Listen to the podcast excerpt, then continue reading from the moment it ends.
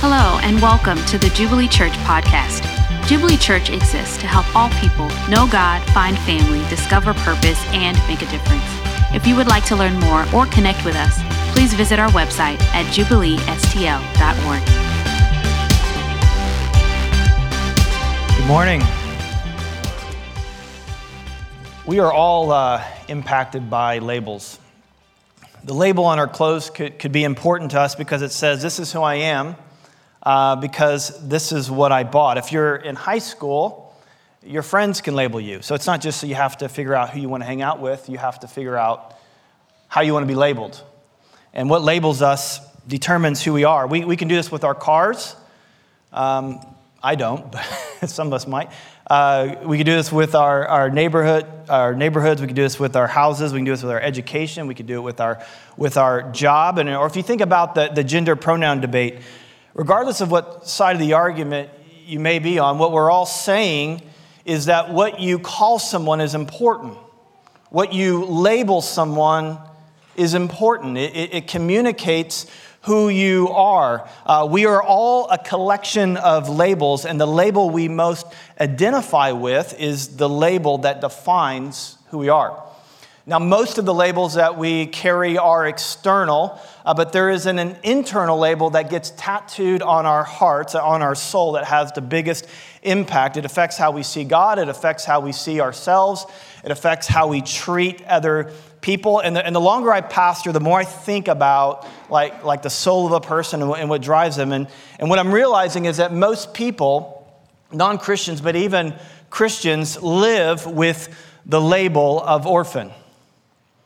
They live with a label that makes them feel anonymous, that, that makes them feel abandoned, afraid, unloved, unwanted, that causes them to strive, to fear, to chase, to isolate, to deconstruct. Uh, there's a quote by author Jack Frost, not the Jack Frost from Christmas.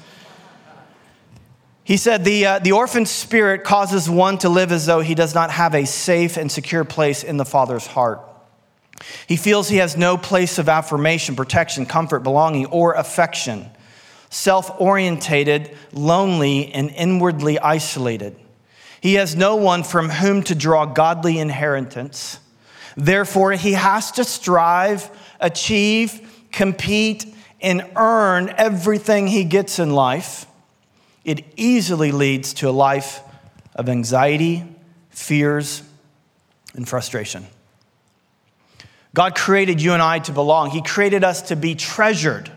He created us to both receive love and give love. And so, this idea that God has adopted us into our family, it's, it's more than just that He's made us new from the inside. It's more than just He has forgiven our sins. He, there's something in this idea that we've been adopted, that we belong, that we are a part that should crash on our souls like a bombshell. Like, this is amazing because every other religion says that you can relate to the Creator you know, uh, of, of, the universe by being his citizen, by being his follower, by being his student, by being his servant. But only Christianity says that your creator can be your father. And today is a adoption Sunday, as, as it says up there. And we are celebrating, this is true, we are celebrating and promoting adoption and foster care at Jubilee Church since la- launching this ministry uh, four years ago. Uh, 16 children have been adopted, 62 children have received foster care. There are currently 11 families who are actively fostering, two families who are in the process of adopting, so those numbers will go up. And, we, and this is awesome, and we hope for more, and we're celebrating for more, we're encouraging more. But the deepest and strongest foundation of adoption is located not in the act of, of human beings adopting human beings, but in God adopting human beings. And this is important because more than we want to maintain and create a ministry of adoption, we want to create and maintain a culture of adoption. And a, culture of adoption is something that comes from and is sustained by God, which will outlast, outproduce, outjoy, outlove anything that we could ever hope or imagine. So, before we can contemplate what you and I can do for other people, we must first contemplate what God has done for us. But more than that, receive what God has done for us wants to contemplate what God has done for us, but want us, want us to receive in our, in our hearts what God has done for us. So, what has God done for us? Well, I mean, the reality is we are all we all were born as orphans. We were all alienated. We are all uh, we may we were all his creatures, but we were not all his children. Um, verse 3 says these we were enslaved by these elementary principles of the world. And, and if you read in verse 9 it, it gets into uh, a, a similar, similar language. And when it's talking about being enslaved by the elementary principles of this world it's talking about being enslaved by something that is demonic which i want to demystify that for a second. All that means is relying on yourself. So it says that we have been enslaved by something. What we are enslaved by is self reliance. Instead of God reliance, we're re- relied on ourselves, and we're all born into that.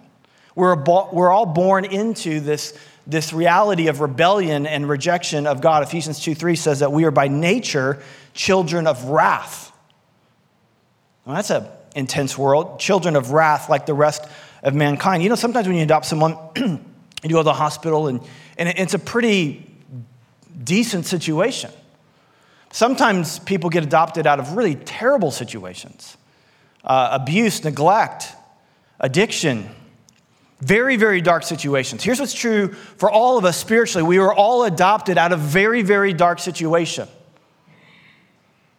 We were orphaned, we were alienated, we were not a part and so that's why we carry the old wounds of our past. And this is why, God, more than God just wants us to know in our minds, He wants us to live with something tattooed on our soul that we are His, that we have this, we're living with this spirit of adoption.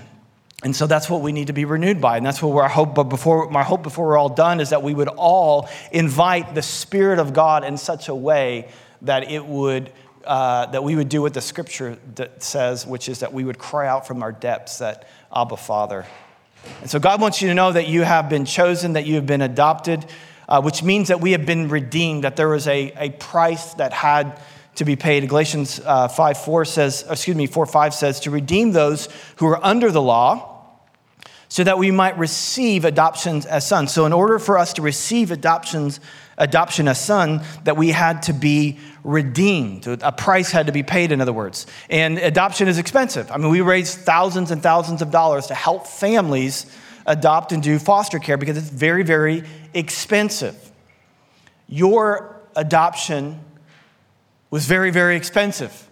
It was the blood of Jesus. He paid the price with his life. There is no discrepancy on what he paid. He paid with his life, and he was willing to do so. Think about uh, the parable of the prodigal son, which most of us would know a little bit about. It's, you can read about it in Luke 15. But basically, um, in this story, there's a father, and he had two sons. One of the sons, the younger son, the, the prodigal son, said, I want my inheritance now. In other words, what he was saying is, I wish you were dead. I mean, re- I want your stuff. I don't really care about you. I just want your money. So he says that to the father. He leaves. He blows it all on sex, drugs, and rock and roll. He has a moment where he comes to his senses when he's eating with the pigs. And he goes back and says, You know, it's uh, better to be a slave in my father's household. So he goes back wanting to be brought back as a slave, but the father says, No, I'm bringing you back as my son. I'm going to bring you back to my table, and I'm going to bring you back with full rights of sonship. Now, the older brother says, Hey, wait a minute. You're welcoming him back, but you're welcoming him back at my expense because everything that you have is mine. You see, you, he, he got his inheritance, so everything you now have is coming to me. So when you kill that fatted calf, that's my fatted calf. When you put on that robe, that's my robe. When you put on that ring, that's my ring. You cannot bring him back because you're bringing him back at my expense. And I've done nothing wrong. Why are you making me pay his debt? In 1989, um, there were five of us kids. I, I was f- nearing 14 years old. I had an older brother who was 15. And, and there was five of us at the time. And um, my, my, mom and dad sat us down on the couch uh, sometime in the spring of that year, maybe early summer. And they said, hey, we've got some news to share with you. Uh, there's going to be, there's going to be an, you're going to have another uh, brother or sister. There's going to be a, a sixth one in the family. Just want to let you know that we're pregnant.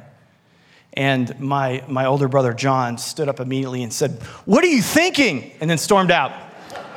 and um, he did that because, by the way, that number six was Michael playing the drums today. I don't know if he's here. Welcome. He's returned. The prodigal son has returned. The, uh, no, that's not what the analogy goes. But what my brother was saying is like, look, you know, there's five of us, and we already have to share a lot of limited space. We're sharing limited food. We're sharing limited, you know, Christmas presents and things like that. And now this is coming. You bringing this child into the world is coming at my expense. What are you thinking? We have an older brother in Jesus who is willing to pay the expense for us to be brought into his family. In fact, it says in Hebrews 12 that for the joy set before him. This is great news. More people in the family, Jesus says. Here's the reality it, it, it costs, it, we have to pay a price. So, for us to live with a, a, a, a culture of adoption at this church, is that we have to be we have to be willing to pay the price for other people to come in. Sometimes that's not always easy. Sometimes that can be practical. Sometimes that can be preference. Sometimes that can be just the way we like things because things have to evolve and change. We have to pay the price. I was so grateful uh, to be a part of a church, though, that is willing to pay the price. I, you know, uh, before this building and before the pandemic, we met in Nipher Middle School, and there were people who were willing to pay the price to set up week in and week out. And uh, by the way, I just think we need to thank them again. I don't know. I'm going to be thanking these people. And then people shelled out a lot of cash to buy this building. This building, by the way, is not for us. This building is for more and more people to be adopted into the family of God. That's what this is for.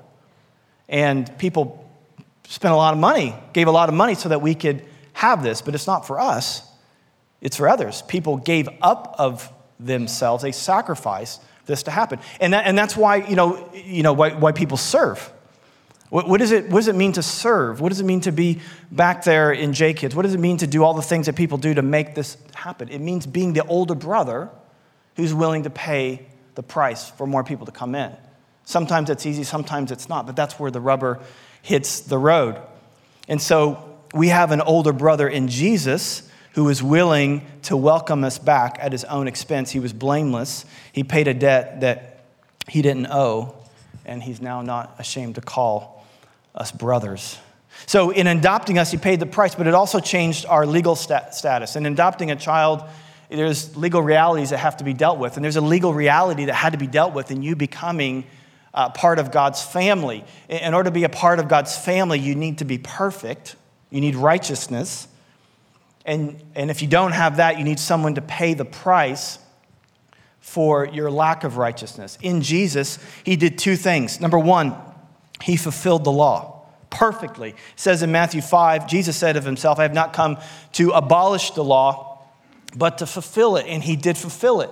He fulfilled the law. He was perfect. And then he went to the cross to die, not for his sin, but for your sin and for my sin. So he paid the redemption price. And it also says that he didn't just pay the price for our sin, but he gave us his perfect record. He that knew no sin, became our sin so that we could have the righteousness of God. So our legal status changed.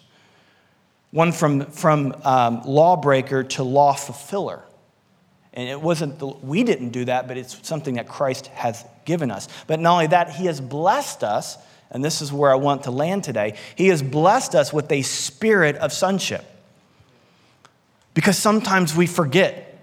In fact, the big, the big picture of this letter to the Galatians is that they began with like yes i am i'm leaving a life of self-reliance you know like my my righteousness depends on me my my my identity depends on me you know what i have is you know what i earn i'm, I'm leaving a life of self-reliance and i am embracing a life of, of god reliance and so they did that and then he comes back to find out that they have they left that life. They, they, they stopped acting like sons of God. They stopped acting like daughters of God.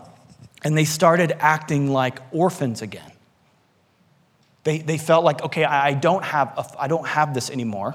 And so he says that, so in that ver, in uh, verse six, it says, and because you are sons, God has sent the spirit of his son into our hearts, crying, Abba, Father. By the way, when the, when the Bible says sons, it's talking about male sons and female sons, right? So don't, ladies, don't wig out that just referring to guys, just like, you know, guys shouldn't wig out when we're referred to as the bride of Christ. Like it, it, it it's just the way, it's Bible language there. Anyway, so it's talking about sons and daughters, you could say. And so what he wants to do is he wants to, he wants to put a, a, a spirit of sonship. He wants, he wants us to know deep inside of us, is tattooed on our hearts, on our soul, that we are loved and accepted. I look at old photos of our kids a lot um, to remind me, to remind you, like when that, that, you know, when they used to reach out, you know, daddy, you know, like when they're real little and and uh, because they're my babies and you know my, my son my, my, my, my girls and they'll always be my kids uh, regardless if they get a's in school or f's in school whether they do what i ask them to do or they don't do what i ask them to do my heart is to move toward them uh, to love them and, and that is god's heart toward us. He is always moving toward you. He is always he's always leaning in. The picture that we see in, in, Revelation, it says in Revelation 3 that, that he's, he's at the door knocking. So he's always like there. He's, he seems like he's far away, but he's not far away. He's very, very near. And he wants to communicate how much he loves you. And when he wants to communicate how much he loves you and how much that you are, in fact, a child, he doesn't, he doesn't go for the head, he goes for the heart. Just like, you know, if I want to communicate that, that my kids, hey, you're really my kids, I don't go back, you know, downstairs into the file cabinet and pull out their birth certificate and say, hey, look, see, you're my child. I hug them, I kiss them, if, you know, if, if I can catch them and, and or I take them to Starbucks or something. Like, I, you know, I, I want to commute, I want them to feel it. And that's what God wants you. God wants you to feel it. He doesn't just want you to know it. He wants you to, to feel it deep inside of you. Think about what the Father did, again, in the story of the prodigal son. And in Luke 15, verse 20, it says, but, but while he, that is the prodigal son, was still a long way off. Let me just pause there and say, you may feel right now that you are a long way off. But I want you to know that God sees you. He didn't just see you, it says that He's filled with compassion. And He's running. Let me just say, in that, Hebrew men in that culture did not run. They did not run. This was a very undignified move by this father because of his passion for you because of his love for you. If you feel distant, man, he sees you and he feels compassion and he's running towards you. Not to show you a legal document, but to pick you up and to hug you and to kiss you and to put deep within you this spirit of sonship. And maybe you've never received this ever hey, today's a great day to receive this for the very first time. But it also may be possible that although that you are a Christian and you, you have this head knowledge that, that you are a Christian, but you, don't, but you don't live with that label, that you are accepted. And there is no striving, there is no uh, uh, seeking for approval. There's just acceptance and, and, and, and love. And you know that you know that you know that you know that He is he's got you and that you have, you have an inheritance and the full rights of, of sonship. Well, how do you know? There's this, I'm going to show you a few things, a little chart to, to see where, how you might score on this one. Um, so when you think about the image of God, the heart of an orphan sees God as a master. The heart of a son sees God as a father. Let's go to the next one. Dependency. Are you self reliant? Or do you acknowledge need? Go to the next one. Need for approval. Do you strive for praise and approval from others? Or do you feel totally accepted in God's love? Let's keep going, guys. A motive, motive for service. Uh, you, you, need, you need, this is a big one. Like, why do you serve? You need personal achievement as you seek to impress others, or you have no motivation to serve. Or, so, can we go back? To, let, me, let, me, let me finish what I'm. Uh, sir, we did not rehearse this. Service is motivated by a deep gratitude for being unconditionally loved and accepted by God. You just like love being a part of, you want to contribute to the family, You like you're a part.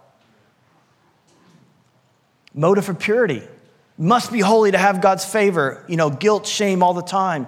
Or you want to be holy because you don't want anything to hinder intimacy with God. Self image, self rejection from constantly comparing yourself to others. Are positive and affirm because you know that you have such value to God. I mean, if the king of the universe thinks you're beautiful, you know, who cares what someone else thinks? Peer relationships, competition, rivalry, je- jealousy, success and position, or humility and unity, able to rejoice in other people's blessings and success. Hailing faults, accusation, and exposure in order to make yourself look good by making other people look bad. It's a lot of that in our culture. Maybe in you, looking to point, oh man, I can't believe they did this, and da da da da. Or does love covers as you seek to restore others in a spirit of love and gentleness? View of authority. Ooh, this is a big one. See authority as a source of pain, distrustful toward them, and lack of attitude toward submission. You know, one of the, one of the words that you could put over the life of Jesus, the banner of his life was yielded. He said, I only do honoring what I see the Father doing. Heart of a son, respectful, honoring, you see them as ministers of God for good in your life. Admonition, correction, difficulty receiving correction, feelings constantly being hurt.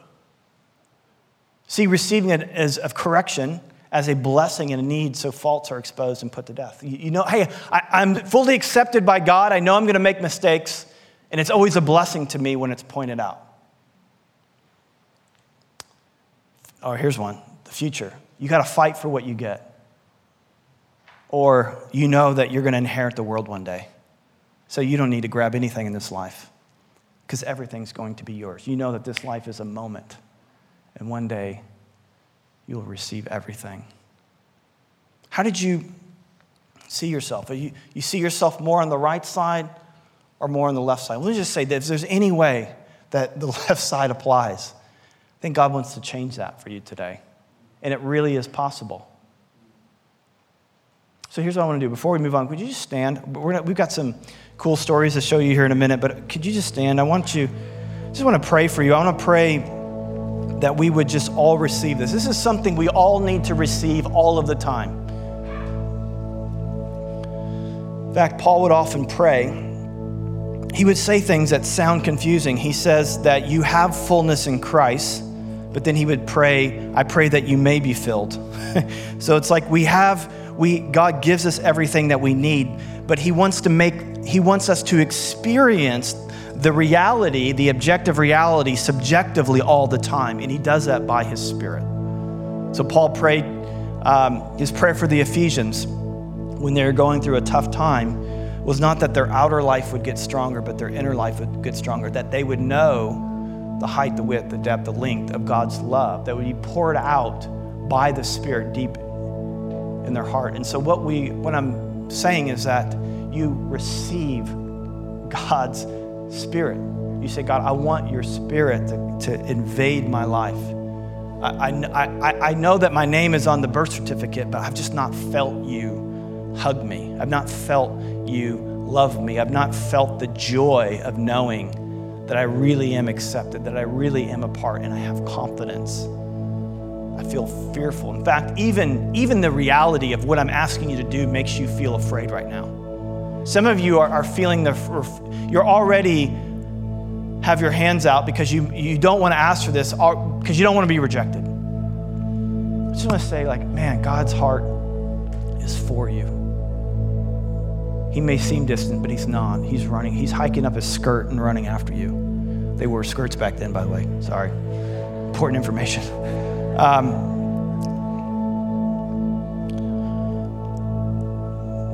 so I'm just going to pray. And he, he just that God's that the, the identity that you live with the most is that you are a son, that you are a daughter. If you've never received Jesus before, if you've never, if you don't actually legally know, if you've not accepted his forgiveness and accepted his gift of righteousness, you've never done that.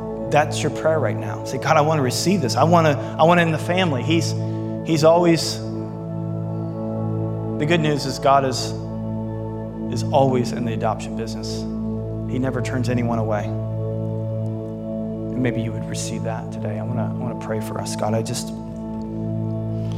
Father,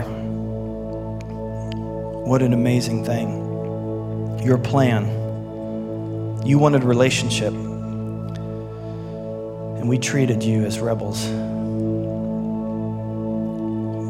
We did not come looking for you, but you came looking for us. And Jesus, thank you for paying the price for our redemption. For the joy set before you, you endured the cross.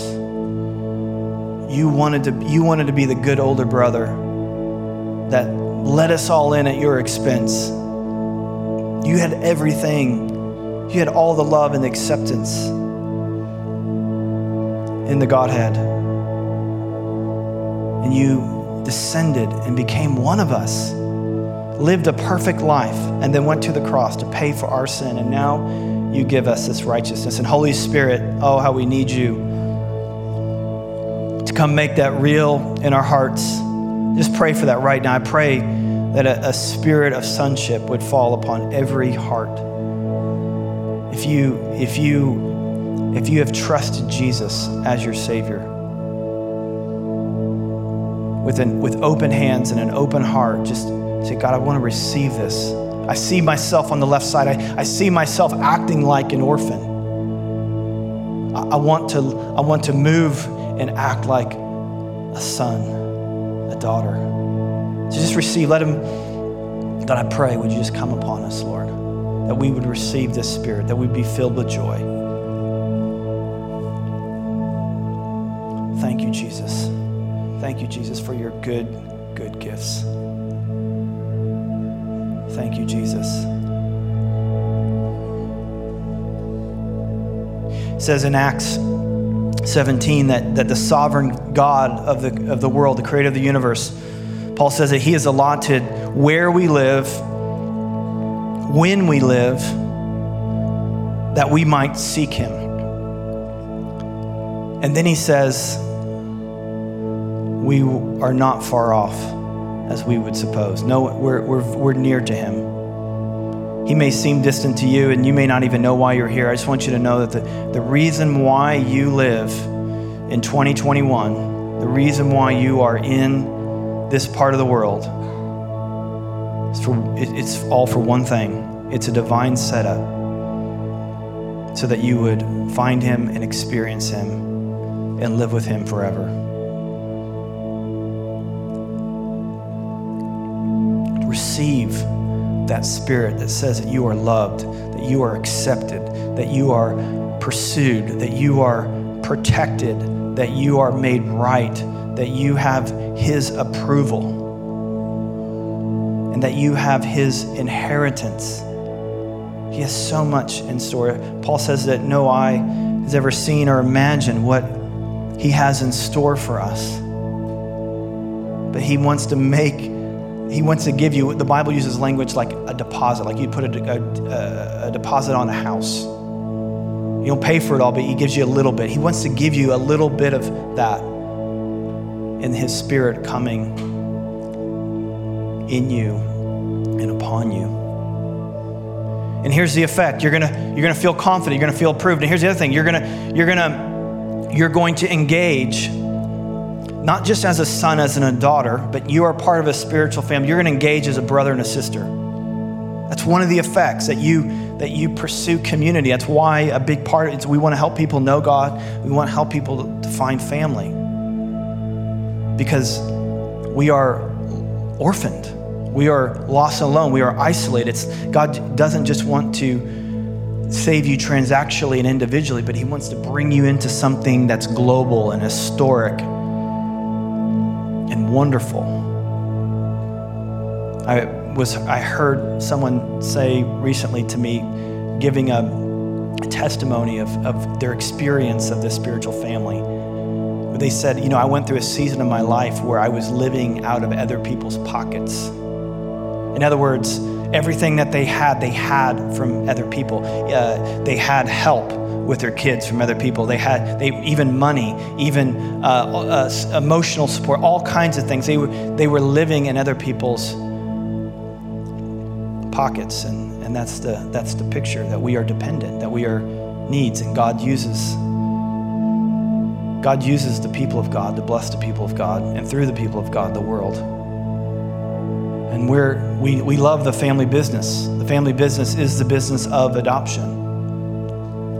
That we would be those who seek and save that which is lost. Just as He runs after you, we in turn go run after others. And we gather them in. God, we pray, would you, would you breathe on us? We, we, we don't just want a ministry of adoption, we want a culture of adoption. We pray these things in your name. Amen. Amen. Well, why don't you have a seat? I do want to show you a couple stories of some people who have taken on this call uh, to engage adoption and foster care, and maybe, maybe God would inspire you to do something similar.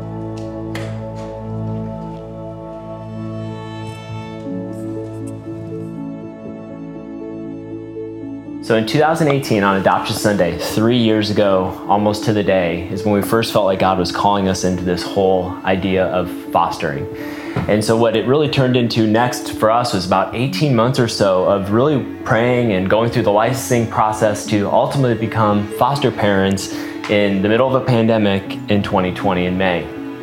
And one thing that really stuck out to us throughout that time was a verse in Psalms, uh, Psalm 68, where David describes um, God as this protector of the widows and father to the fatherless. And that really stuck out to us as we were just weighing our calling into this space because over time we really felt like, yes, this is what we're being called to do. And so from May to now, we've had roughly 20 children in our home um, anywhere from the ages of zero, a newborn baby, to 16 year old teenagers. Um, and that's in addition to our three biological kids that are um, all under the age of six. And so we really feel like God has called us to this over the last 18 months.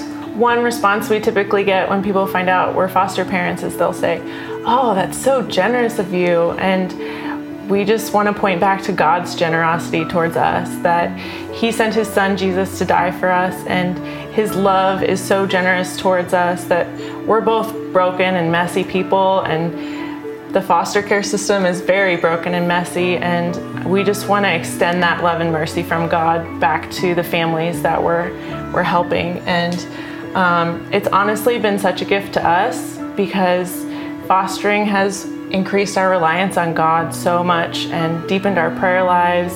It's really expanded our worldview. It's been a great way to talk to our kids about what it looks like to have biblical compassion and justice. And um, we really just feel like God's been doing so much in us while He uses us to love these families and kids. Yeah, and we really believe that God has given us a lot of things. He's given us our home, our kids, our money, even our lifestyle to that matter. And really, it's our exchange of like our outpouring of our love for Him that calls us to give back into these kids you know, I really think that we'd be crazy if we didn't believe in Jesus for, for doing this, like the sacrifices that we make um, day to day and how we have to maybe arrange our lives and, and some of the, you know, hardships. Really, you know, I feel like we grow and have so much more joy in Jesus because of the fact that we are fostering as opposed to if we, we weren't fostering you know, and day to day, our happiness maybe is up or down, but we know that we have joy in, in, Christ every single day. We can wake up to His mercies every day,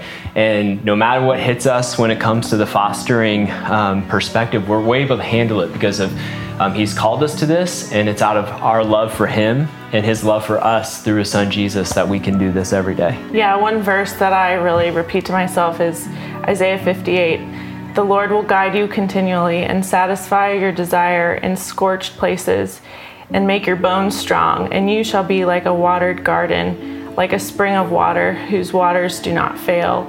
And Jesus is that spring for us that keeps us going and allows us to keep going on, on the hard days and um, just experience His grace and mercy along the way. Yeah, and the Jubilee community I think has been really important as we think about our fostering experience. There's other families at the city location, Sunset Hills, the Lake Washington, who are, all in this, you know, this life with us that we can go and lean on. We can text when something's going tough. We can get meals, feel taken care of. We can get ministered to, and also just share our experiences as we go through it. So without that community, on top of God calling this, uh, calling us to this, it would be impossible for us to really. Um, you know, I think do this at all or even do this remotely well. And I just think all the time that if He's called us to this, He will see us through it. And yeah. I think we rest in that every day that um, we don't always know why, but we know He's with us.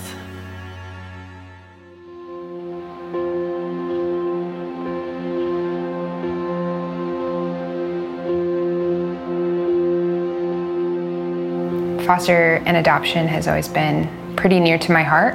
And I had a pretty good idea that it would be part of my story at some point.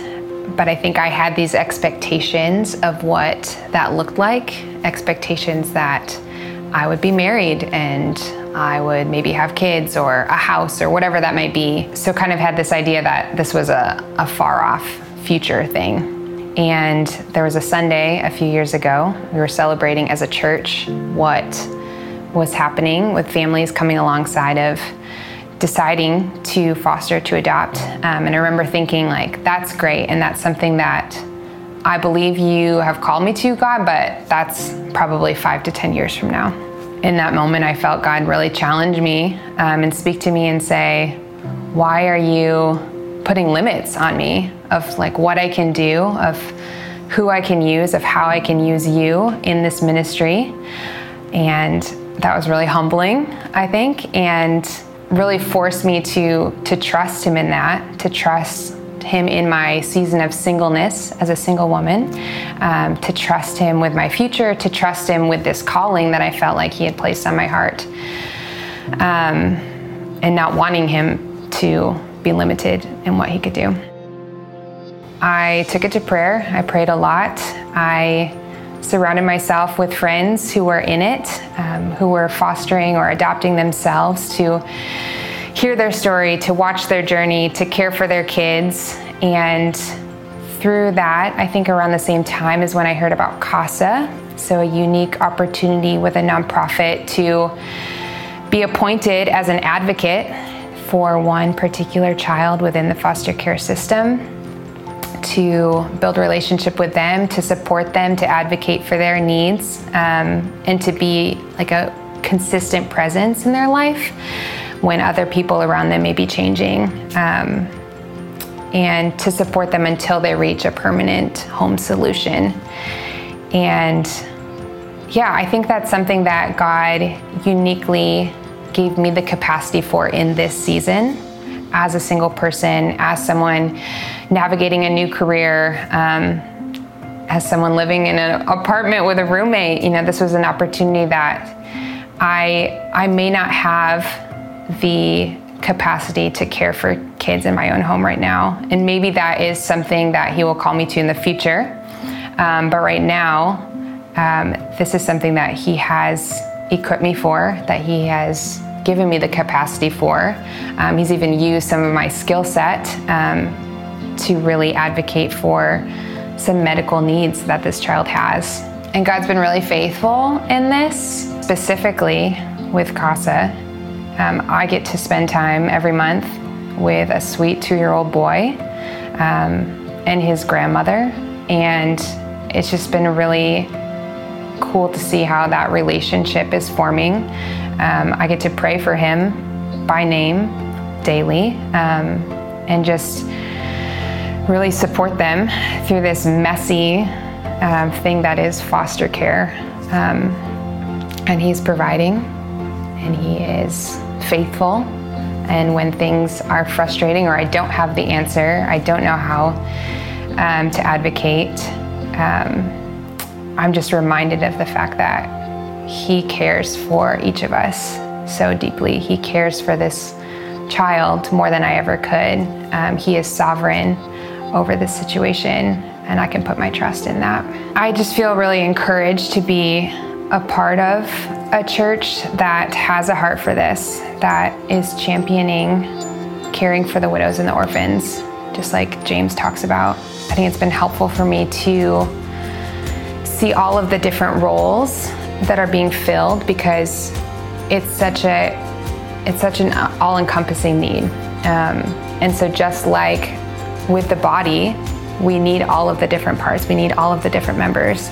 Um, with foster care, we need so many different roles, so many different pieces, and they're all important. And so being reminded of that fact, so being able to see friends that are fostering, see friends that have adopted, see friends that are um, meeting financial needs, that are prayerfully meeting needs. Um, I think that's been huge to be, to feel like I'm surrounded by a community that cares about this together.